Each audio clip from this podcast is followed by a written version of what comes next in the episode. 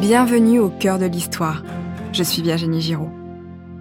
Dans le premier épisode de ce récit consacré à John Edgar Hoover, le jeune avocat prometteur est entré au ministère de la Justice. Après avoir fiché des communistes et organisé leur retour en Russie, il obtient une promotion et entre dans ce qui deviendra le FBI. Il rénove cette institution corrompue en renouvelant ses agents, les Gémènes, et développe son activité de renseignement à la faveur de la Seconde Guerre mondiale. Avec l'accord du président Roosevelt, il commence à mettre en place une politique d'écoute à grande échelle. Ce que le président ne sait pas, c'est que sa propre femme, soupçonnée d'affinité avec le communisme, est mise sur écoute. Épisode 2 L'Amérique sur écoute.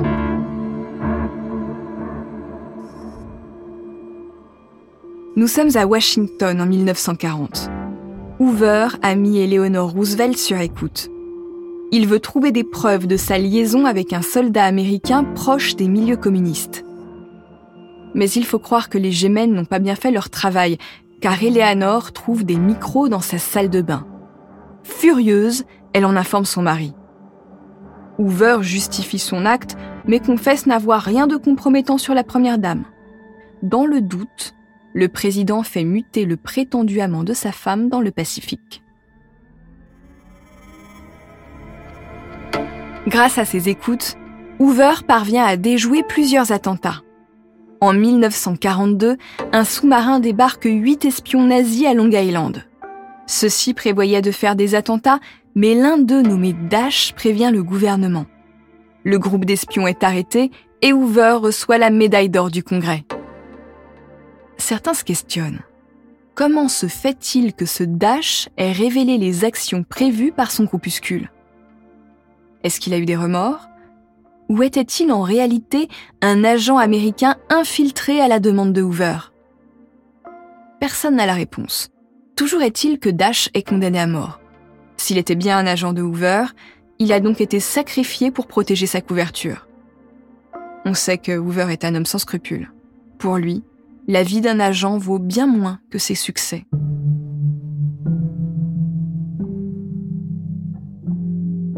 Le 12 avril 1945, le président Roosevelt meurt d'une hémorragie cérébrale avant la fin de son mandat. Il est remplacé par son vice-président Harry Truman. Truman découvre tout ce que Roosevelt gardait secret et notamment l'étendue des pouvoirs de Hoover il écrit une note où il affirme ne pas vouloir d'une police politique ou d'une nouvelle Gestapo. Il insiste, le FBI ferait mieux d'arrêter les criminels plutôt que de faire des dossiers sur tout le monde. Effectivement, grâce aux écoutes, Hoover commence à constituer des dossiers sur de très nombreuses personnes. Il collecte notamment des données sur les vies privées des hommes politiques. Il consigne précieusement les détails de leur vie sexuelle, de quoi avoir de solides moyens de pression sur eux. Hoover est tellement obsédé par le renseignement qu'il en a oublié la lutte contre la criminalité.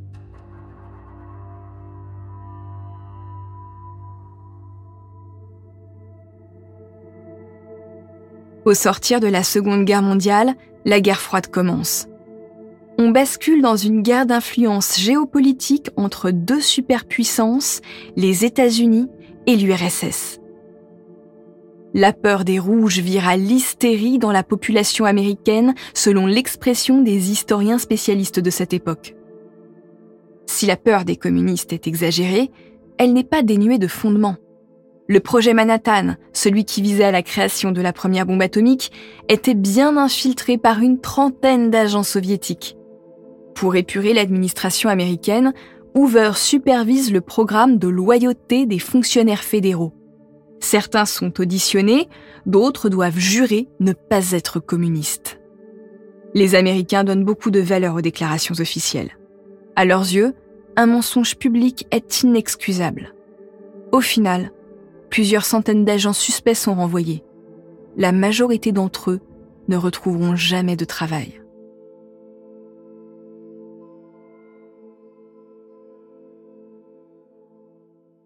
Le président Truman déteste les méthodes de Hoover, mais le directeur du FBI va trouver un moyen de lui plaire.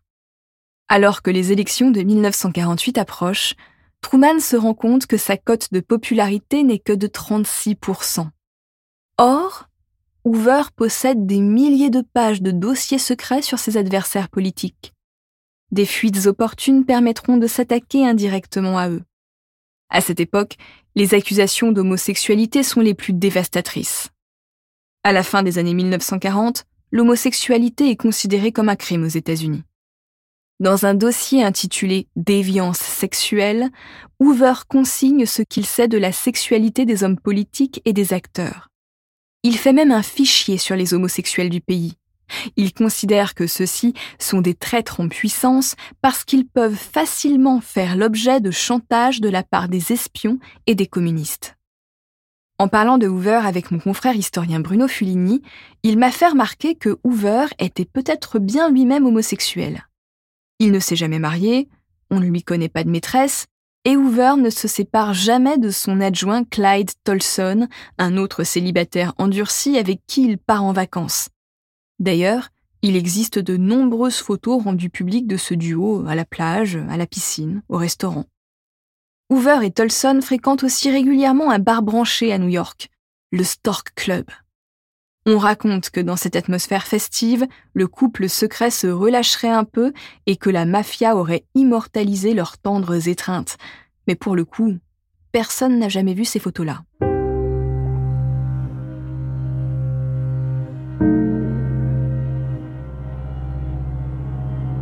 Alors que Hoover profite des joies de l'après-guerre, un événement inattendu va raviver la peur rouge dans le pays. Le 9 février 1950, le sénateur américain McCarthy fait un discours dans le Wisconsin. Cet élu républicain est en perte de vitesse et doit trouver un moyen de se rendre populaire pour se faire réélire. Il prétend alors que le pouvoir central de Washington est gangréné par 205 communistes. En ravivant la peur collective des Rouges, McCarthy inaugure une période entrée dans l'histoire sous le nom de McCarthyisme. On parle aussi de chasse aux sorcières. Hoover va s'appuyer sur McCarthy pour lancer une vague d'arrestations et de gros coups médiatiques. Hoover s'est lancé dans la chasse aux rouges. Arrêter des citoyens communistes, c'est bien. Mais arrêter des stars communistes, c'est mieux, parce que ça passe dans les journaux. Hoover se met à ratisser Hollywood et les milieux des intellectuels. Gary Cooper, Humphrey Bogart, Lorraine Bacall, Ava Gardner, Frank Sinatra, Charlie Chaplin, mais aussi les écrivains Ernest Hemingway, Arthur Miller et même Albert Einstein sont suspectés de collusion avec les communistes. L'acteur Ronald Reagan, futur président des États-Unis, se retrouve lui aussi sur la sellette. En parallèle, Hoover lance un vaste programme d'écoutes illégales, le programme COINTELPRO. Pour la petite histoire, les rares lanceurs d'alerte qui ont parlé de ce programme à l'époque se sont fait taxer de complotisme. Mais la vérité est là. Hoover sait tout. Il est l'homme le mieux renseigné du pays. Grâce à ses dossiers secrets et à sa manière de terroriser les gens, Hoover est devenu l'homme le plus puissant des États-Unis.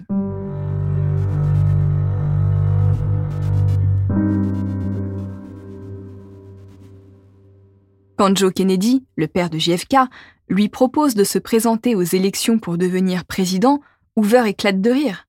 Être président, c'est l'assurance d'être au chômage dans quatre ans. À la tête du FBI, il est au-dessus de tout ça. Et, de la place qu'il occupe, il contribue à mettre les présidents en place. Donc, tous lui sont redevables, sauf John Fitzgerald Kennedy. Alors que JFK devient président en 1961, son jeune frère Robert devient procureur général, l'équivalent de notre ministre de la Justice.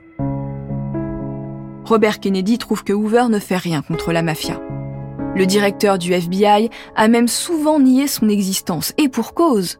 Hoover est un parieur compulsif. Les courses de chevaux, c'est son grand vice. Et ses paris l'amènent à côtoyer la mafia. Insatisfait de son travail, les deux frères Kennedy envisagent de remplacer l'indéboulonnable Hoover à la tête du FBI depuis déjà 37 ans. Mais voilà, Hoover a des dossiers sur JFK. Il sait que son père a sollicité la mafia pour le faire élire, qu'il avait dans sa jeunesse une relation avec une espionne allemande et qu'il a tenté de faire tuer Fidel Castro, le président de Cuba, à maintes reprises avec l'aide de la CIA, l'agence de renseignement rivale du FBI. Il trompe aussi sa femme à tout. D'ailleurs, l'une de ses maîtresses, Judith Campbell, est aussi la maîtresse d'un gros bonnet de Chicago nommé Sam Giancana. Hoover se débrouille donc pour faire comprendre à JFK qu'il serait malhabile de s'attaquer à lui.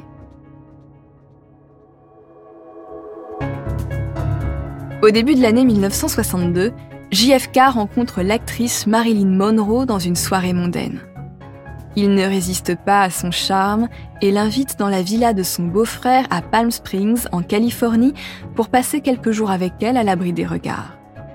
Or, la villa de Peter Lawford est truffée de micros. C'est grâce à eux que Hoover entend une conversation qui le réjouit. JFK se plaint de Hoover. Marilyn suggère tout simplement au président de se débarrasser de lui. Mais JFK répond qu'il ne peut pas. Hoover est intouchable.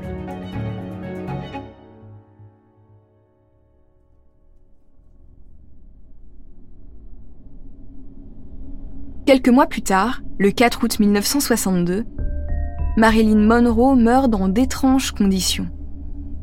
Hoover fait disparaître plusieurs relevés téléphoniques qui prouvent que les deux frères Kennedy étaient en relation avec l'actrice. Marilyn devenait gênante car elle était convaincue que JFK allait quitter sa femme et l'épouser. Elle refusait d'admettre qu'elle n'était qu'un trophée de plus pour le président séducteur. De fait, certaines théories prétendent que Hoover et le FBI se sont chargés de la liquider. Rien n'est prouvé, mais après tout, ce ne serait pas plus surprenant que ça de la part de Hoover. L'important pour lui était de rendre JFK redevable, et quoi qu'il se soit passé, il y est parvenu. Lorsque le président Kennedy est assassiné à Dallas le 22 novembre 1963, le vice-président Johnson lui succède. Encore une fois, Hoover intervient discrètement dans cette sombre affaire. Il aurait aidé le nouveau président à passer sous le boisseau les véritables raisons de cet attentat où se mêleraient des histoires de mafia et de CIA. Lorsque le président Nixon est élu cinq ans plus tard, en 1968, toute la Maison-Blanche espère que le vieux Hoover sera mis à la retraite. Mais il ne se passe rien.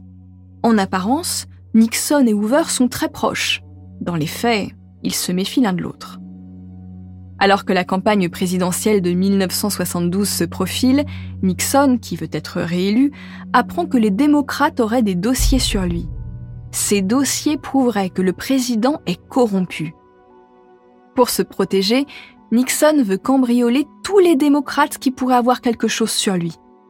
Hoover refuse de lui apporter son aide. Alors, le président a recours à une équipe spécialisée de la CIA surnommée les plombiers. Hoover lui fait part à sa manière de sa désapprobation. Les rapports se tendent entre les deux hommes. Hoover déconseille à Nixon de cambrioler le Watergate Building, le siège du Parti démocrate. L'affaire en est là lorsqu'au matin du 2 mai 1972, J. Edgar Hoover ne se réveille pas. L'homme qui a été à la tête du FBI pendant 48 ans s'est éteint à l'âge de 73 ans. C'est le début d'une course entre la Maison Blanche et Hélène Gandhi, la secrétaire de Hoover. Celle-ci parvient à devancer les hommes envoyés par le président et à faire sortir plusieurs dossiers et classeurs de chez son défunt patron. Elle a sans doute détruit les dossiers secrets qu'il utilisait pour faire chanter les politiques. Nixon organise des funérailles nationales pour Hoover et lui fait un éloge funèbre digne d'un héros. Clyde Tolston, le vieux compère de Hoover, quitte la cérémonie avec une relique, le drapeau américain qui avait été déposé sur le cercueil du directeur du FBI. Un mois plus tard, Nixon envoie des hommes espionner le Watergate Building. C'est le début d'une série de faux pas qui conduiront au scandale du Watergate et à sa démission en 1974. Lors d'une série d'enquêtes menée en 1975, la vérité sur Hoover éclate aussi au grand jour. Ces vastes programmes d'écoutes illégales sont révélés au public scandalisé. Le prix de la sécurité proposé par Hoover paraît bien trop cher à payer. l'Amérique ne veut plus vivre sur écoute. Par ailleurs, la réalité du bilan de Hoover n'est pas à la hauteur de la communication qu'il avait mise en place. Le héros de l'Amérique était en réalité un homme épris de pouvoir, sans scrupules, complaisant avec la mafia et qui vivait dans la croyance de sa toute-puissance.